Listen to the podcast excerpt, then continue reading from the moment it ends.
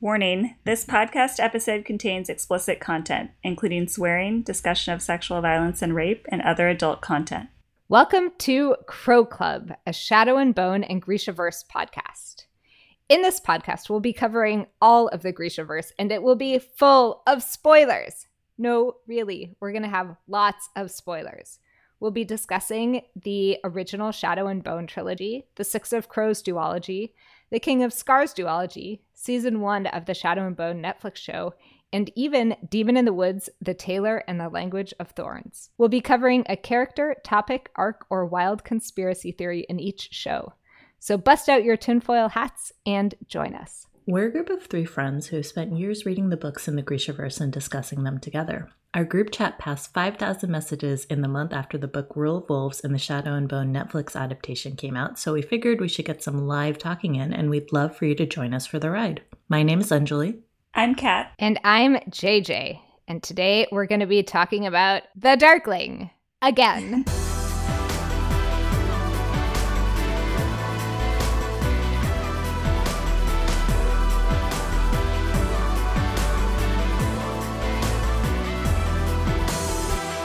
So, we're back to discussing one of our favorite characters, the Darkling. So, we previously in Darkling Part 1 have covered him in the Shadow and Bone trilogy and in the Netflix Shadow and Bone show. He reappears in King of Scars and Rule of Wolves, and so we'll be covering that here. In King of Scars and Rule of Wolves, we see the first hint that he is still around when he seems to take over Nikolai's demon and speak to Zoya. He is then more fully resurrected by the obisbaya performed on Nikolai to rid him of the demon. We learn that Sancta Elizaveta saved his body and that his continued existence is related to this blight of miniature folds that are called vampires that keep popping up all over. He overtakes Yuri's body does not have his powers until he meets up with Alina and Mal and somehow gets his powers back with their blood, which we'll discuss later. He wanders around as Yuri, trying to get the followers of the Starless Saint, his worshippers, to engage in battle on his behalf. He seems to have some plans that we will discuss and speculate about what exactly they are. And after failing to make his grand re entrance to society a success, he gets locked up in a tree and tortured forever. So, our name fun fact for this episode, we're going to go with Yuri, which is a Russian name, which also has Hebrew origins, meaning light of God. Which I love as the follower of the starless saint. It kind of makes it feel Almost. like Leigh Bardugo was like planting an Easter egg about how Yuri was mistaken about who he was supposed to be following. Mm, Mm, That's I what I thought that. when I heard you say that of like he's the exact opposite of light. That's beautiful. And our quote is the first thing Nikolai says to Zoya after they go visit the Darkling in his prison for the first time. He's fun, said Nikolai, pouring a glass of brandy. I forgot how fun he is. oh, one interesting thing I noticed in Rule of Wolves is that we actually see a random mention of the Darkling using the name Kirigan, and it definitely made me feel like Leigh Bardugo was kind of trying to set that up for the show. And we'd never seen that name mentioned before or elsewhere. Yes. Yeah. It is a little bit confusing with also Count yes. Kirigan, which is, I guess, like one letter yep. different. I'm not exactly sure why they went with that one. So, should we talk about what we learned about the Darkling from the second duology? Yeah. We get to learn a bunch of things, partially because we get his point of view. And so we get to hear about some things that have happened in the past from his perspective. And it's actually the first time since The Demon in the Woods that we get this. Yeah. There are a lot of things we learned. I will say the one that made me most excited is this quote For the first time in several hundred years, he wished for whiskey. because I have always had canoned that he's been just like over these little human wants and needs for centuries. And so it was kind of nice to see, oh, at least whiskey. Yeah. Maybe there's a separate story with the whiskey, but I, I read that as more alcohol. I also remembered seeing that he was alive before the Grand Palace was built. I don't think we have enough of an idea of the timeline of when it was built, but that did make me think okay, maybe he's even older than like 400 years. Yeah. And one thing I think we learn also is that the saints knew the Darkling or they had met him. He's a contemporary of them. So I think that shows not only his age, but I think it opens up kind of an interesting perspective of he probably has the knowledge that Elizaveta and Juris talk about. And he also has probably seen his contemporaries become saints and he chose not to emulate them for whatever reason. And re- related to those saints and them knowing each other in his age, so we know that Elizaveta was around before Ravka was a country. She also says that she met the Darkling in her youth. Mm. And of course, when she's lived that long, youth is a very relative term. I think we know Ravka was a country when the Darkling was a child in Demon in the Yes. Woods, but it does suggest that he is potentially much, much older than these 400 years. I mean, also maybe kind of obvious, but we learned that he didn't actually fully die in the hold at the end of Ruin Rising. And relatedly, it seems like Baghra might not be dead either, although he does tell Misha something about how my mother was also murdered by my monsters in the end. Probably just another Darkling lie, because in another conversation with Zoya, they talk about the Dark Mother. He also uses the word immortal to describe himself. Yeah. In our previous discussion of the Darkling and Baghra, we mentioned they specifically did not use that word, and it was notable in its omission, but here he says, I am immortal. In Zoya's memories, we see that he used his classic line of "We're gonna change the world together" on her too, and You and I are going to change the yes, and I was like, this guy is such a fuckboy to use modern terms for it because he's just going around using these same kind of tired lines on. I mean, he's got one line, but it's such a great line. does it do it for you? It's pretty convincing. In this book, he then uses it on Brother Chekhov. I don't Oh. remember his name, but on one of the members of the Starless Saints, he said the the guy said, "I'm sorry for doubting you," and he said, "No need to apologize. You and I are going to change the oh world." yeah, that's interesting. So we also learn that the Darkling at least believes that Baghra has other children. He spends time looking for them. We do not find out if he finds them or if they in fact exist, other than Ula, which is confirmed. Mm-hmm. So, one of the first things where we see the Darkling really making a move is he's like, Oh, yeah, I'll tell you this information you want.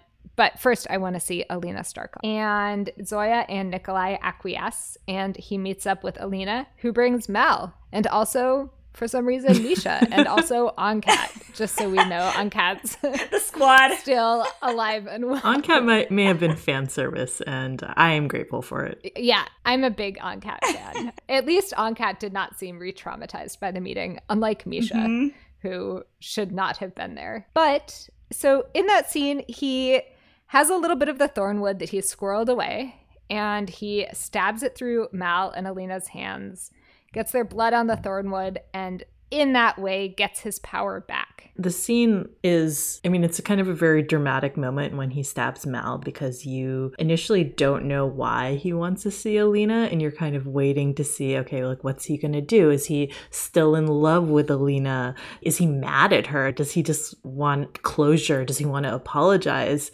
And it turns out he wants to do none of those things. He wants to get his power back and he knows apparently he has to do it with Alina and apparently Mal comes attached to her. And I think that's really interesting because it is not explained why Mal's blood brings his power back. But I do think the implications there, where he says, Oh, I hear we're related, I think he implies that. Oh, the reason, like, I didn't see my downfall. And the reason was because you are a relation of me. Like, that his blood has some power over him. And, like, he, that's how he was blindsided essentially, but he can use the same blood to get his power back. I'm not saying it's explained very well, but I do think it is very interesting. Before this, when he doesn't have his powers back, Nikolai says to him, Yuri Vedinin is still there, somewhere inside you. Is that why your powers haven't returned? The Darkling watched the king with narrowed eyes. Such a clever fellow. Mm. Obviously, we know the Darkling lies just constantly. so I, I wouldn't take that as for sure truth.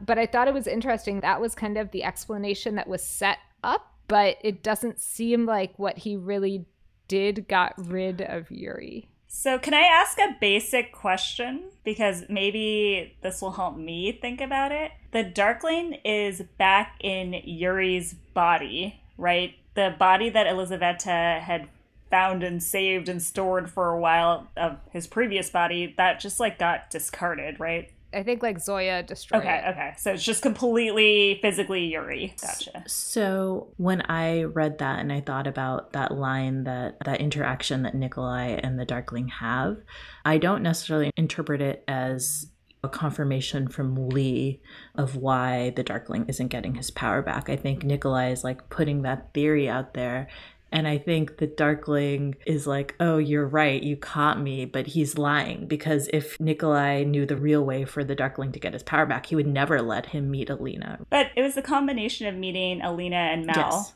Right? Like he couldn't have done it with just one of their blood. So I feel like that was an error on everyone else's part to have both of them be there in the room with him at the same time. Yeah, why did he need Alina at all? I think maybe he knew that Mal would Uh. never let Alina meet him alone. And so if he wanted to get to Mal, again, this is like a Kaz level maneuver, right? Make them think you're stealing their like wallet when you want their pocket watch. Like make everyone worried about Alina because he wants to Yeah. meet Alina, but he's actually out to get Mal, who will come to protect her. But he stabbed Alina too. Both of their hands were bleeding. That's what you get for holding hands. Sure, maybe he wanted the wallet and the pocket Oh. watch. I like that also by asking for Alina, he avoided ever having to say Mal's name. Right. He like The never says his name. yeah. He goes out of his way to never say his name. So the reason why I was asking about the Yuri body thing is, and this is kind of like morbid and overly literal, but maybe he actually needed some of his own bloodline, and Yuri's physical body did not provide that. Ooh. Like otherwise, I don't really understand why it would have to be Mal because if it was just like his own power or something, like Nikolai's been there all along and has his demon, his like residual power inside of him too. So it seems something specific to blood of his like relatives or bloodline. Mm, so it's less about the fact that Mal killed him and more about the fact that he knows he's related. Right. That's really interesting.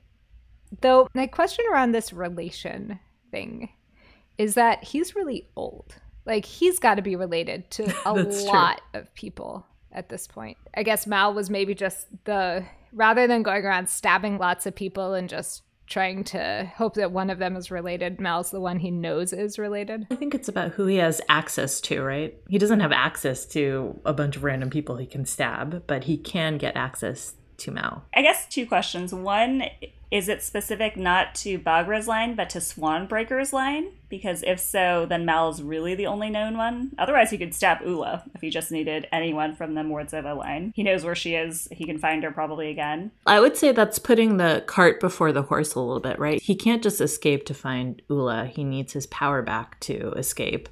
And to get his power back, he needs to find a certain bloodline, right? And he can request Alina slash Mal. He probably would have a harder time requesting a sea witch on the coast of Fjerda. The other thing I was wondering is if he staged this whole thing in part and stabbed both of them, whether or not he needed both of them, it's unclear, is because it was his way of somewhat punishing them. Like we see the Darkling always punishes people who he deems to have betrayed him, and for him to not have done this to the two people who killed him would be so out of character. So I think for me, it was this scene was about him punishing them by making them believe that they're the reason that he was able to come back into his full power, even if Alina's I blood like wasn't that. actually necessary. Because I don't understand why it would be. That would be truly I like that. manipulative and devious, and I love it. Yeah. That's great. Especially like if he already had his power back. Right, right. That would be That's so messed up. Like, just like give me a chance to stab them like they stabbed me and now right and then pretend like that's the reason i'm back to my full power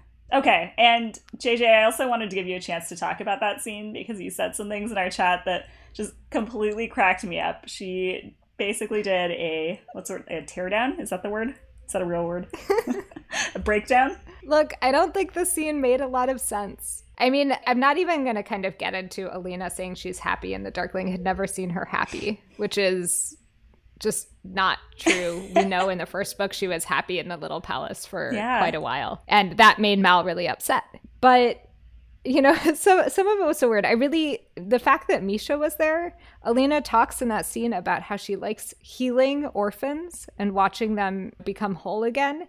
And then she brings Misha to see the Darkling. She even tells him that the Darkling has come back, and then brings him and lets this 11 year old kid stand there and threaten the Darkling, and then like watch him escape. Do you think it was some like misguided form of therapy for Misha where she wanted him to confront his fears. I mean, I hope so. It like it does make me doubt Alina's natural skill at running an orphanage for traumatized children.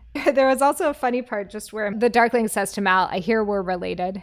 And Mal says, We all have relatives we don't like. And the Darkling then says, Do you, orphan? And I was like, How weird. Mal is literally sitting right next to Alina, who has no relatives she doesn't like. She has one relative, which is Mal. I mean, I guess maybe it says more about their marriage.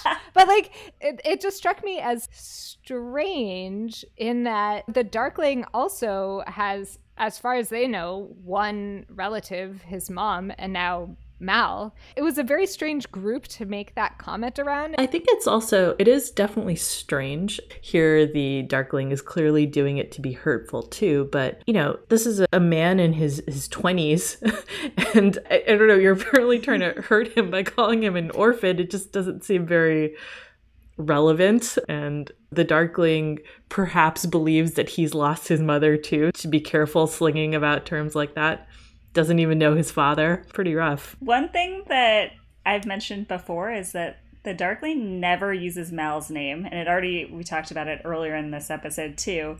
I think it's his way of kind of trying to in, not so subtly insult Mal, like again hinting at the fact that he's so insignificant, his life is so short and meaningless that like learning his name is pointless to him, and he can no longer call him the tracker because he can't track anymore, or at least track to the same extent. So orphan is like maybe one of the only terms he can come up with to avoid using his name. Yeah, I mean, to me, I, I know Mal says like you say it like it's a bad thing, but when I read it, it just seemed like he was making the point. He's like, you're an orphan. Do you actually have like do you actually have relatives you don't like? I, I didn't read it as like this it's not italicized in a way where I might have read it as like, do you orphan? Right. I think in my predictions before the first book of this duology came out, one of the things I had a list of like things I said I was I wanted and things I was hoping for. And one of the things that I hoped was that Alina would not be in this series as I think her story's over. And if she wanted a peaceful life, I, I didn't love that ending, but if that was really what she wanted, give it to her. So I thought it was a little bit too bad that it got disrupted here. The little nod in King of Scars that they give to Mal and Alina, I thought was like very sweet, but it kind of signaled like, hey, we're not going to bring them into this duology, but here's your reference that they're there, and here's a little wink to that. I mm-hmm. thought it was maybe kind of unnecessary bringing them in this series. I don't know if it was fan service. I don't know if there is some aspect of the magical mythology, world building logic that required Mal and Alina's blood for the Darkling to get their powers. So it they had to have a scene with Alina. I'm happy to see Alina just because I enjoy her as a character. I'm happy to see her happy too. That's important to me.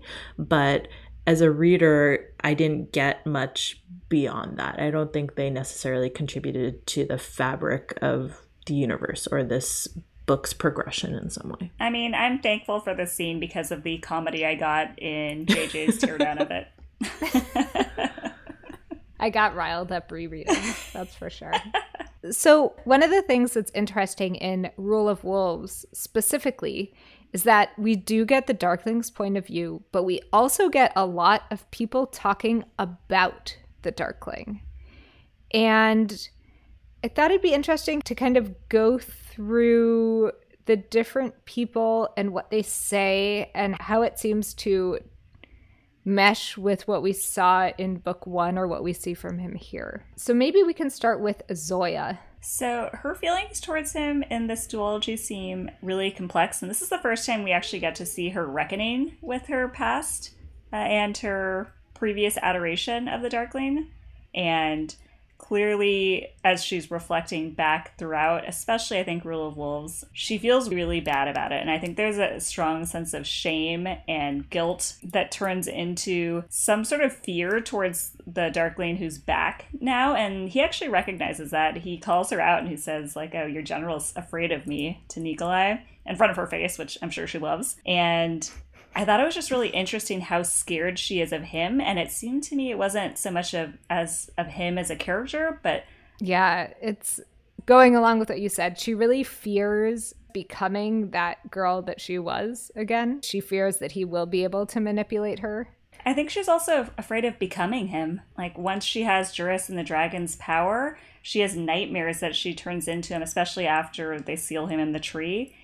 And I think it's all tied into this complex feeling she has where once she realized how terrible of a person he was when she realizes that she's basically immortal and has the potential to become as powerful as he was at his peak that really scares her. She should be afraid. We'll talk about it more in the Zoya episode. so now that Zoya is a dragon and thus, as we see, omniscient, like she can tell what's going on the fold from the thorn tree at the end of Rule of Wolves, she can just like open her dragon eye and see everything. But she describes the Darkling in this quote His presence on the battlefield had been like a gap in all that life and fear. A deep well of eternity. When she's going through the dragon eye and perceiving people's emotions, she's seeing that he's just kind of like empty mm-hmm. relative to everyone else. I mean, I think that tracks when we see the Darkling's point of view chapters, they're very different than I would have expected them to be. They're so weary, so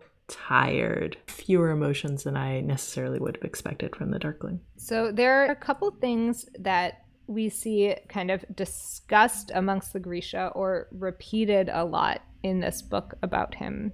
One of them that I thought was really interesting was that he ripped Grisha away from their parents to join the Second Army. I, I, believe it's Genya who says he took us from our families when we were so young. It's taken as this bad thing. And what that really brought up for me is that for none of the point of view Grisha is this actually a thing. Like, we don't actually see any of them being ripped from their families. Zoya was saved from a terrible situation. Alina was already in the military. Nina was in an orphanage. We don't see this ripping away. And given what we see with some of the other Grisha, like Alexander and Baghra and Jesper and his mom, we would actually expect that most of the Grisha in the Second Army would have been born to Grisha in the Second Army but we actually don't see that as a structure. And I, I just wasn't sure what to make of it. They started talking about these things that he did that then I was like, did he exactly do that or how did that work? So, interestingly, in one of his perspective chapters, he actually talks about how I have the quote he knew the secret ways and hiding places of Grisha, and wherever he went, he promised them a new life lived without fear. They hadn't wanted to come with him to the capital at first, They'd been sure it was some kind of trick, and that once they were within the city's double walls, they would be killed. But a few were willing to make the journey with him, and they had become the soldiers of the Second Army. And obviously, it's a Darkling perspective chapter, and he's the biggest liar we know. It also could have been from just the beginning of when he was forming the Second Army. But it does make me think we really never see evidence of any Grisha being ripped from their families, whether from any of the modern Grisha or from at least his perspective of starting the Second Army. Yeah, the only time we see that happen really is in Fjerda and Shu Han. And yeah. that was actually, I, I made a note of this in terms of like Grisha frequency, like how common are Grisha. There's a quote here about people in Fjerda saying, most of them knew someone who had vanished mm-hmm. a friend, a neighbor, even a relative. A woman willing to leave livelihood and family behind for fear of having her power discovered. A boy snatched from his home in the night to face torture and death at the hands of Brum's witch hunters. And I thought that was interesting in that it it makes it seem relatively frequent if almost everyone knows someone, but also makes it seem less familial. Well, devil's advocate, if these are if we're talking about small towns in Fjerda, maybe everyone knows the same person, and someone's sister is also the neighbor, or it's the same person. Yeah, but I guess if there's even one in a, like every 10 to 20 years in a town that appears randomly, like it doesn't seem to be like part of a family. That's like a decent random Grisha frequency. Mm-hmm. Yeah, I mean, I think a couple things are are coming up here. One is that you think with all the Grisha that are in the second army, they would be procreating and that a lot of them would be joining the Grisha army in the company of their parents.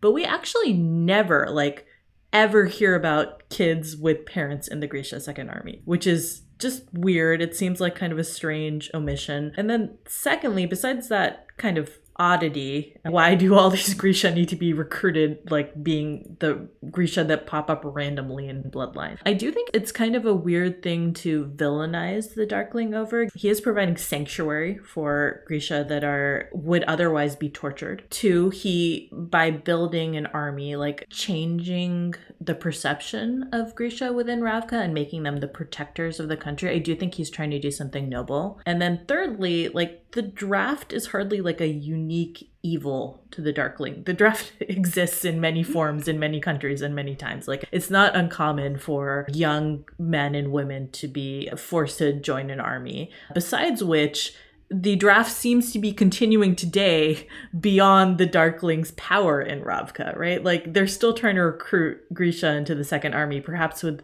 even more urgency than before because they lost so many people. The draft for Grisha has changed. It is voluntary. The draft for Odkazatsya is not voluntary still. I was also going to say, fourthly, to add to your list, Anjali, there's so many other crimes that he's committed. Why harp on this one that it's kind of questionable, right? Exactly. just like if you want to pick a bad thing that the Darkling did, they're like a hundred. I just I don't know why, you know, tearing Grisha children away from their parents doesn't really strike me as the most unique to him or his worst evil. And if it was, you would have thought we'd actually see some of it happening. Totally. The other thing that was repeated a few times and that caused, I, I actually, the first time I read it, I left a note in my Kindle highlight, which was capital W space capital H space capital A space capital T space. Just like, what?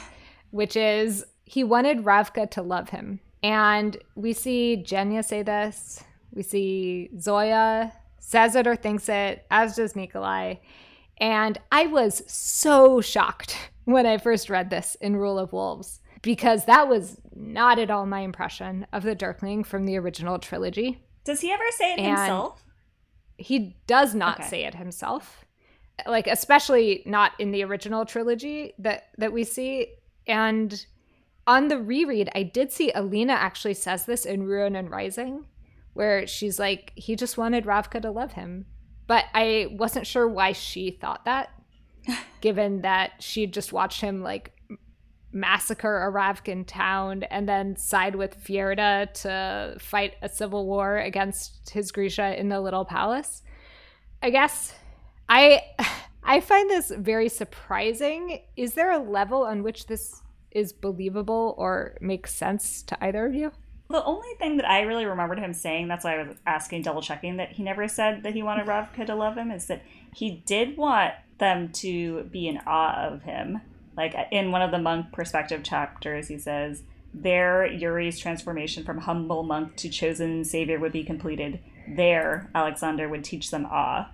So it really makes it seem like he wants to be adored, maybe, and appreciated, but he never uses the word love as far as we remember.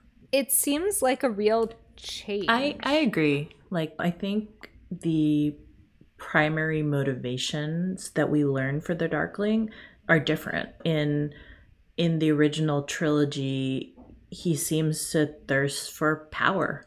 And to a small extent, he still wants a safe space for Grisha and betting on Ravka and helping Ravka out is for him helping Grisha out. And this is confirmed when we get his point of view in Demon in the Woods. We kind of learn what drives him. And it's this persecution that he faced as a child. And you can really see why everything else he does later in life is to provide a, a haven for Grisha. But yes, he never seems to be particularly patriotic. He seems to be very much rooting for for Grisha rights all along the way, but it's never tied to the fact that he loves Ravka by any sense. But we are told he loves Ravka an awful lot all of a sudden in Rule of Wolves. So I'm going to take a different perspective on this.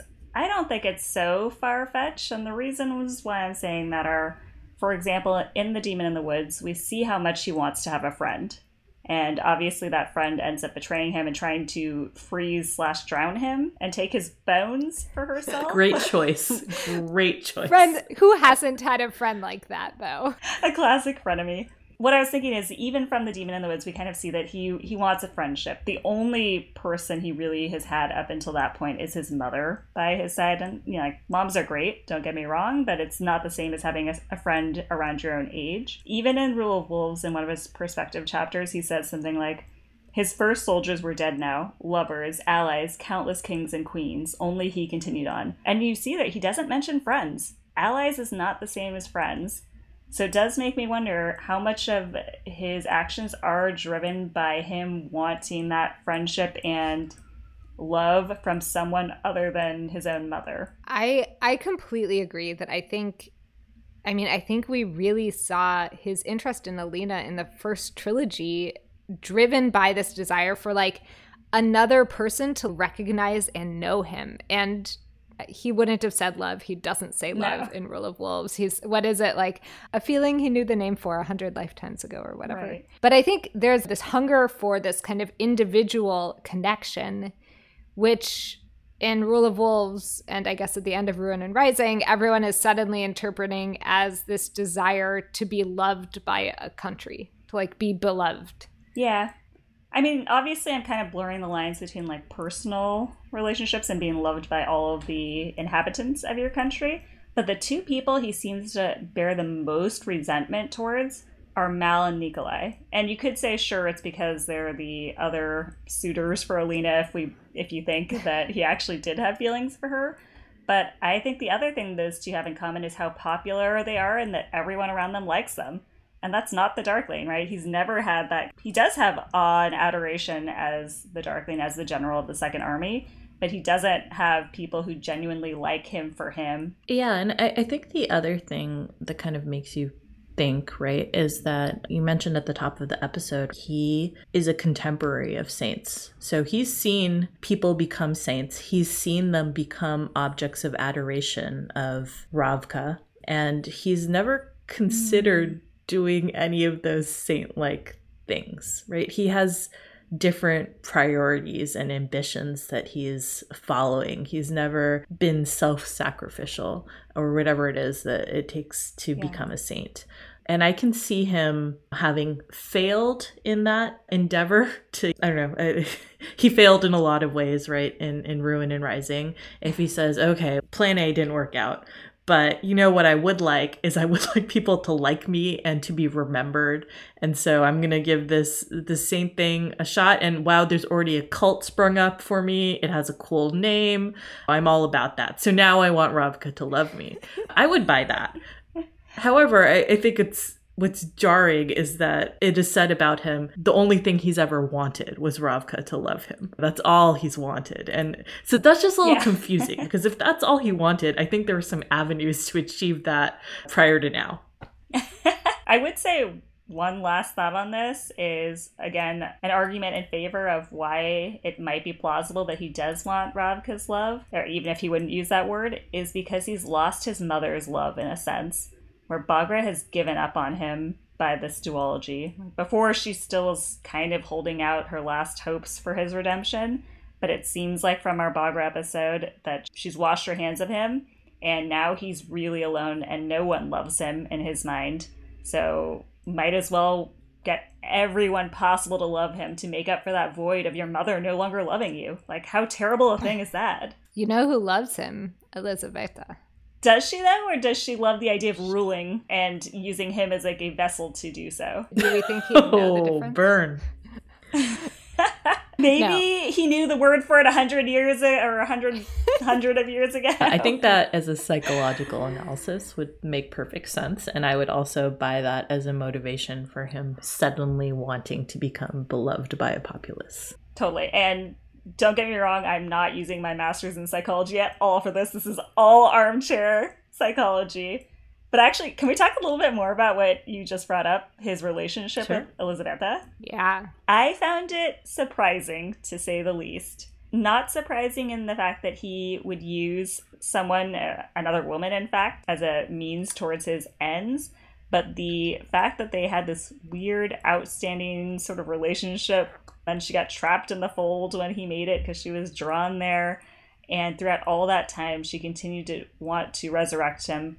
It sounded like primarily to be free of the fold herself and back to her kind of full powers. But what was going on there? I did not understand it. I read it a little bit as him hedging his bets. Like in the same way, he was like, "Oh, I bet I can get Alina to do this," and he's like, "I bet I can get Elizaveta to do this." And then later he says, Oh, I bet I could harness Zoya's power again. He thinks to himself, Oh, now that yeah. she's so powerful. Yeah, he thinks he can turn her. Yeah, yeah. And so I like he probably just has a bunch of little schemes going. He's like, they won't all work, but at least one of them will. I don't know. I didn't understand exactly what was happening. Yeah, it felt weird. And then we do see him think to himself later, well, at least Zoya killed her off, so she took care of that for me.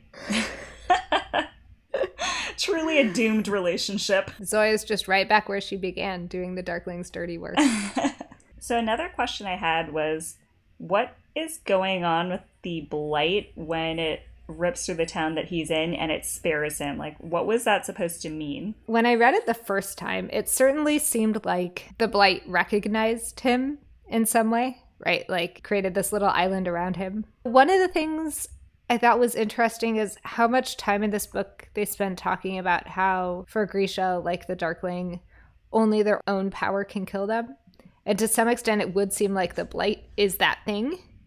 And I am a little surprised it specifically didn't kill him. But on reread, I had wondered more if, if it was like recognition of him as the only person who could end the blight and kind of being that person who has to stand between the nothing and the world and hold it closed somehow. Oh.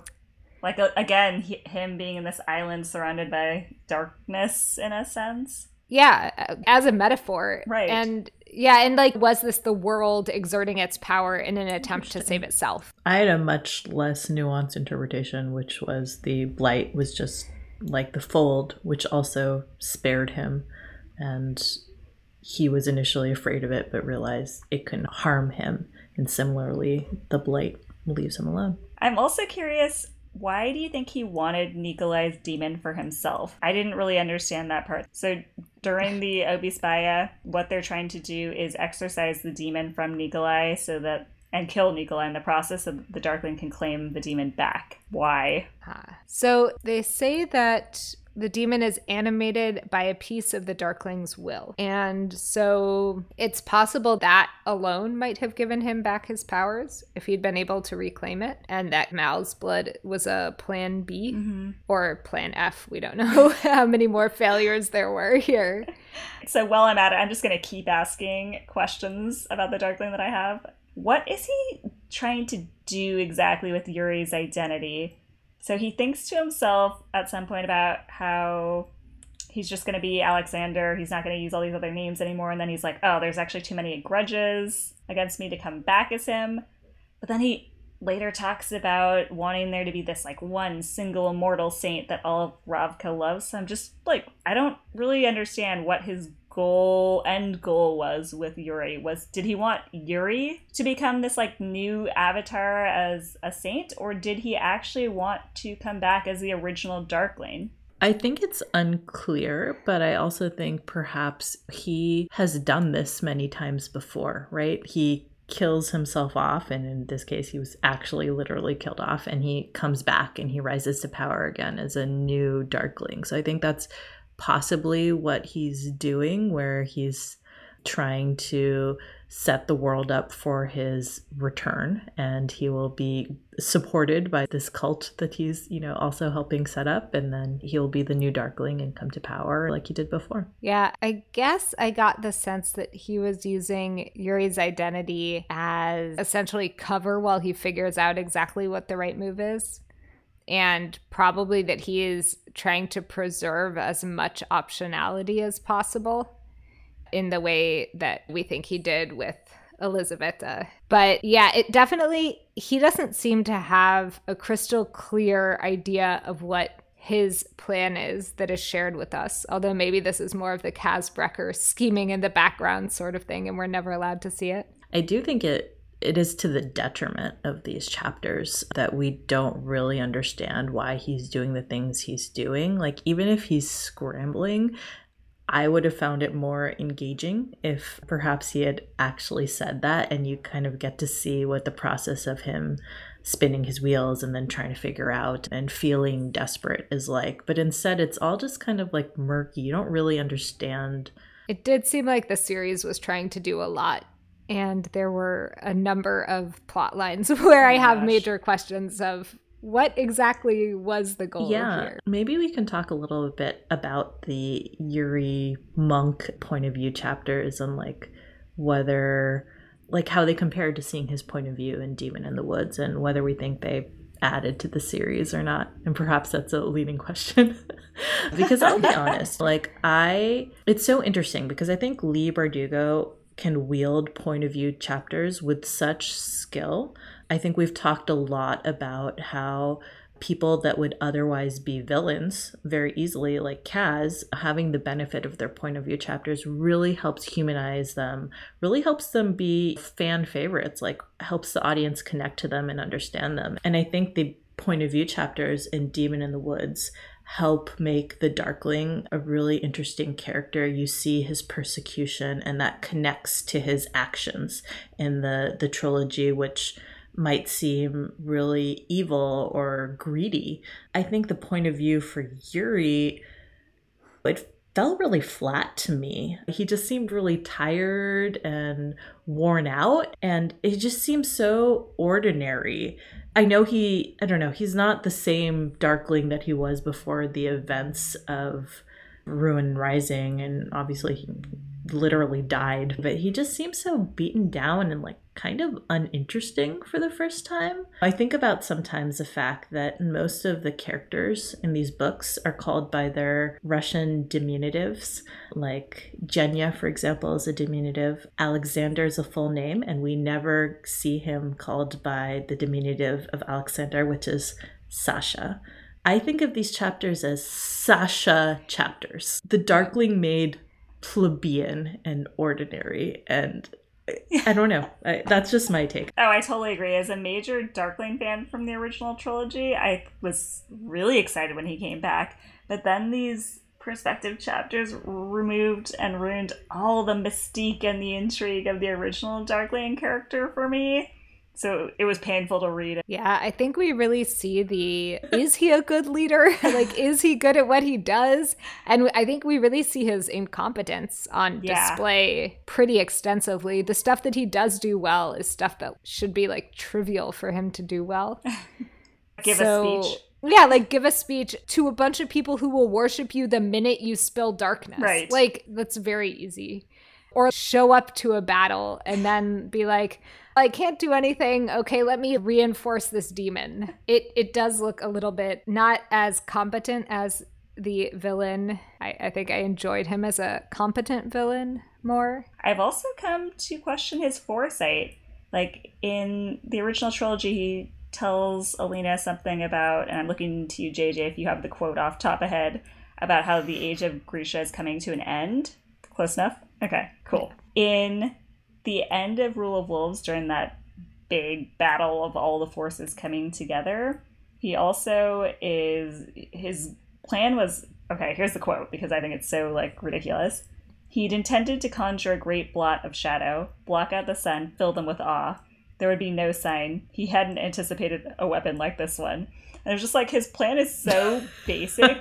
like zero, you know, like nothing in there for me to admire. And then it also gets immediately quashed when he sees the Fjerdan weapons. But I also just felt like it was him again starting to believe that Fjerda is going to win and Ravka is being beaten. And it's also, to be fair, it's his first time seeing parem in action, but he's starting to really realize that Grisha are about to be completely subjugated by Fjerda and kind of seems to give up. And he's actually completely wrong. In fact, maybe it's the Apparat actually who's right, that it's like a new age of saints beginning with Zoya. And I just thought it was so interesting how he completely missed all these signs and really was only looking at what new weapons were kind of being developed and parem instead of seeing all these signs that actually the age of Grisha is not coming to an end. In fact, you're about to have a Grisha dragon queen on the throne.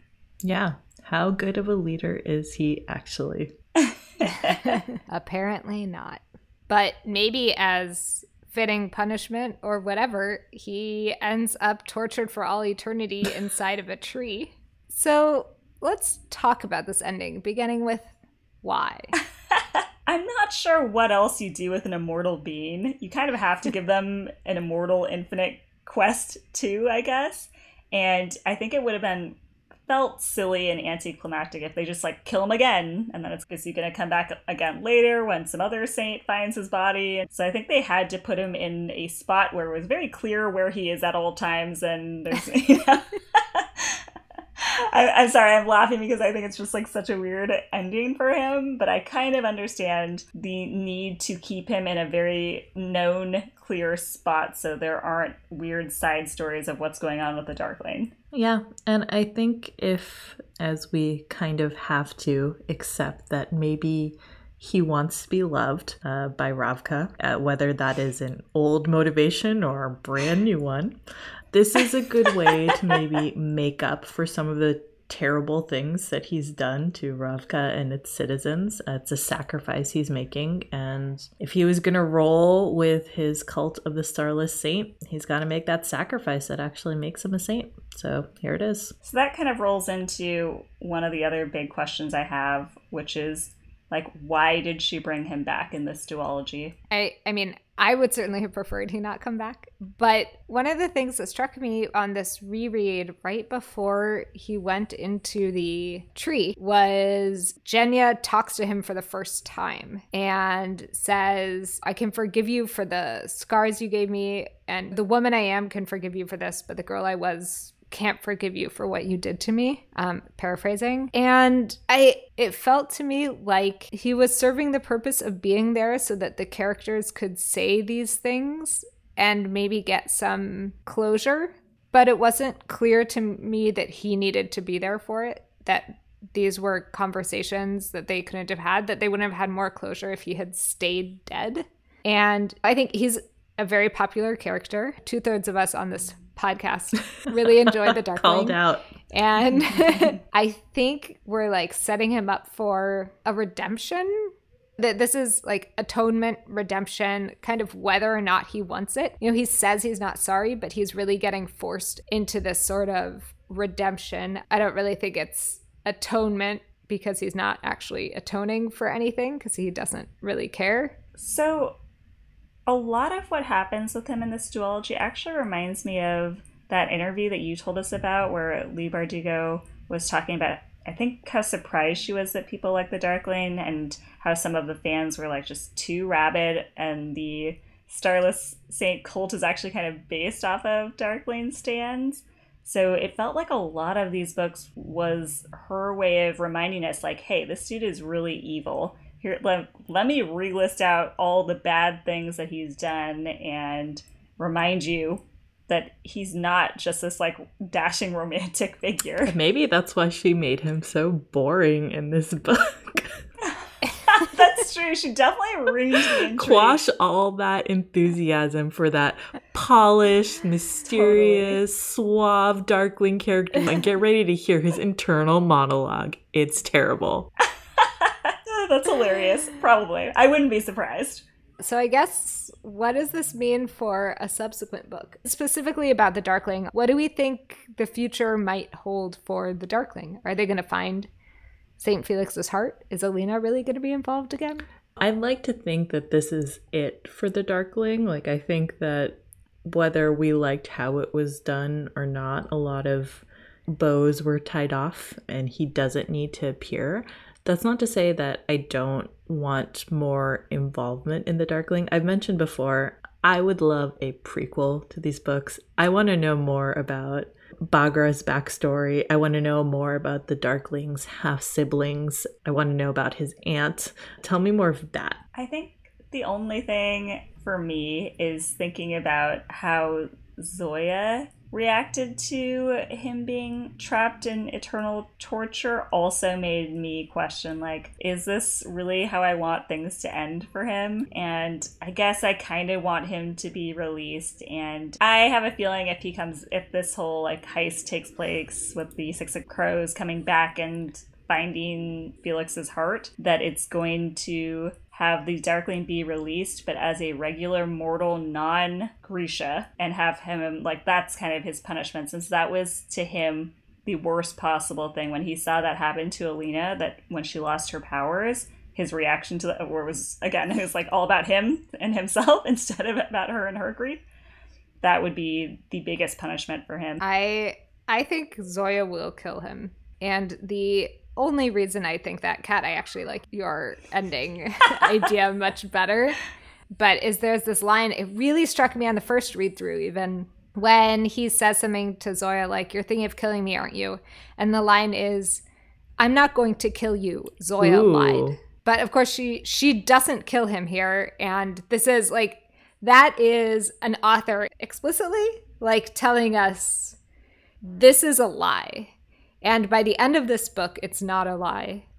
So I could see if this were Leigh Bardugo's first novel, I might be like, that's a rookie mistake. Yeah, a rookie mistake. But for a writer as experienced as she is, I have to believe that is telling us something about the future for the Darkling. So Zoya talks about killing the Darkling a lot, actually. Yeah. Especially throughout, yeah, all, all of her perspective and Nikolai's perspective chapters in Rule of Wolves. I love it. I actually thought what was happening is like it was one of those things where Leigh Bardugo was trying to be like, oh, this is what Zoya wants. She really wants to kill the Darkling. In a sense, it's almost for her to kill her sense of shame that she feels. But I thought the this ending was supposed to make her confront her own desires and realize that they weren't for the best. That even though she really had wanted to kill the Darkling, it ended up being good that she didn't because otherwise it would have been her sitting in that tree for eternity, right? Like she was the only other potential candidate for that. So I actually took it very differently and thought that she'd come to terms with the fact that she was not going to kill the Darkling, that she no longer wanted to kill the Darkling. And by the end, she actually had empathy for him. Like she was dreaming that she was becoming him and she was dreaming of his pain and torment. So I don't know. I don't think she's going to kill him. Or if she does, it'll be like a assisted euthanasia because he wants to die or something. I could totally see that. Yeah. I could totally. I think that could combine those two things. Well, I just, yeah, it's so many times she's thinking about killing him. She says it to him. She says it to Nikolai. Like she brings it up multiple times as the one way that she can think of of fixing the blight is like take him to the fold and kill the Darkling. Yeah, she's like, we should kill the Darkling, and they're like, that's your solution for everything. Right. right. And she's like, we won't know if it works until we try. Yeah, it's so interesting how much she wants to kill him. Like, she really, truly hates him. It really makes you realize how much she not only hates him, but how much she hates that he acts as this reflection for her, for herself, of what she sees and fears in her own future. I mean, I think that makes sense for Zoya. We've talked about before, you know, the shame that she feels.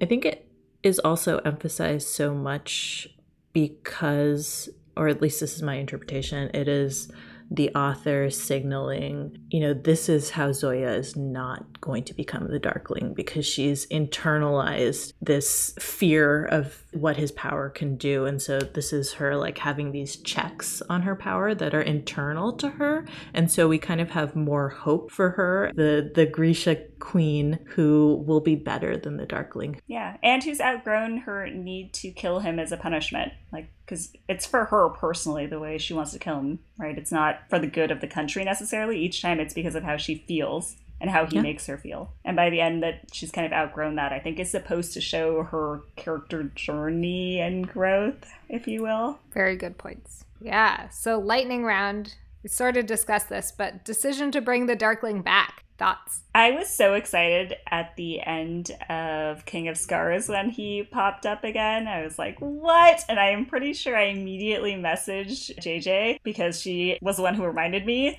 that King of Scars had just come out or was about to be released. And I was super excited. I was like, what's going to happen?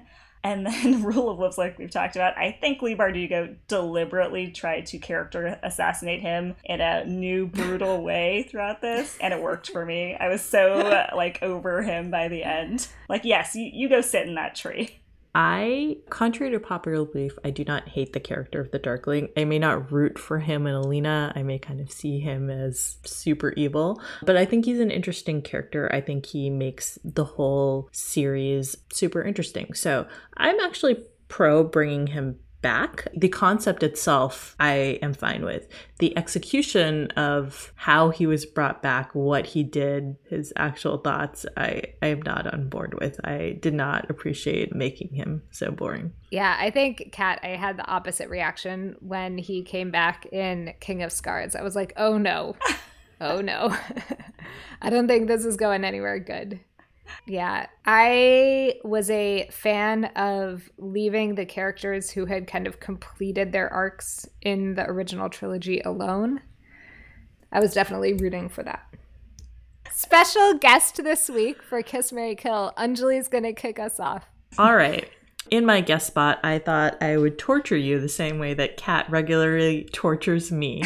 and that the Darkling yes. is currently being tortured for all eternity. You will have to pick between Yuri, the apparat, and a tree. Oh. These choices. this is abysmal. This is a taste of your own oh, medicine. God. okay. Okay. So I'm definitely killing the apparat because literal creepiest, worst character anywhere in in this whole series. Just so disgusting. I don't know that I've enjoyed any scene he's been in particularly. So we'll kill him. I have more than once been accused of being a tree hugger, so I think kissing the tree is a reasonable segue there, which then of course leaves marrying Yuri. Interesting which is not choices. A, which is not really yeah, what I would go for but it's either that or kissing Yuri and marrying a tree. so I, I guess I'm going to marry Yuri and then just kind of let him go on a pilgrimage. okay.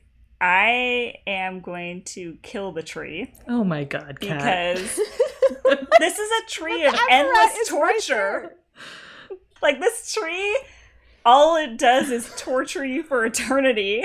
Like even for one night, I'm not down with that. So I'm not kissing the tree.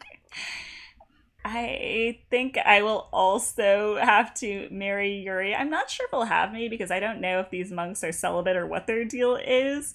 But I'll at least attempt to marry him because same as JJ, I feel like he's the one I could most easily kind of like off if needed to.